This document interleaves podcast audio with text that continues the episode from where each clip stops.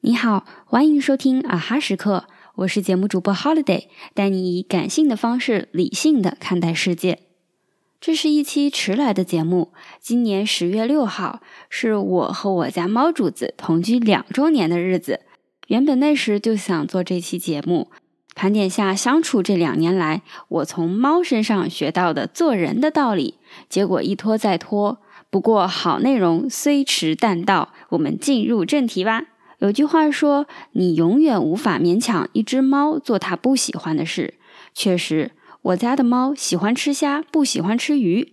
有时候为了测试它是真的不喜欢，还是被宠坏了故意挑剔，我会留一小碗鱼，不给它任何猫粮和其他零食。本以为饿了它就会吃，就算不喜欢也至少要填饱肚子嘛。结果一天不在家，鱼依然分毫未动。猫教会我的第一件事，就是要明确的知道自己喜欢什么，绝不强迫自己被迫接受。实不相瞒，我的猫经常打我。它高兴了可能咬我，它不高兴了可能挠我。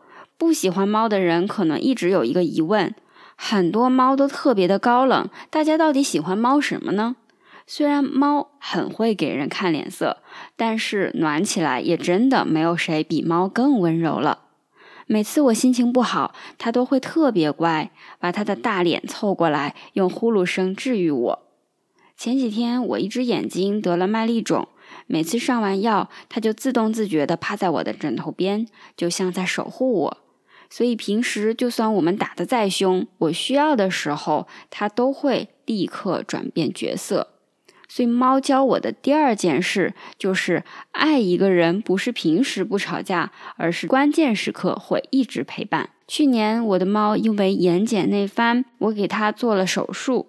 这个手术有点像开眼角，需要先把眼角划开，割掉一些多余的肉，以免眼睛周围的毛翻到眼睛里面磨损眼球。手术完，我看着虚弱的他，眼睛被缝着线，心疼的不行，我自己偷偷哭了好几次。反倒是我家猫自己，以前做惯了小霸王，但是那次遭了那么大的罪，一声都没有叫过。每天我背着它去医院打针上药都非常配合，医生说这是他见过最乖的猫。后来他的眼睛痊愈，颜值重回巅峰，好像比之前更好看了。当然脾气也回来了。猫教会我的第三件事儿就是学会一个人承受痛苦是真正成长和蜕变的开始。作为独居老阿姨。猫在我的生活，甚至是整个生命中，都扮演了非常重要的角色。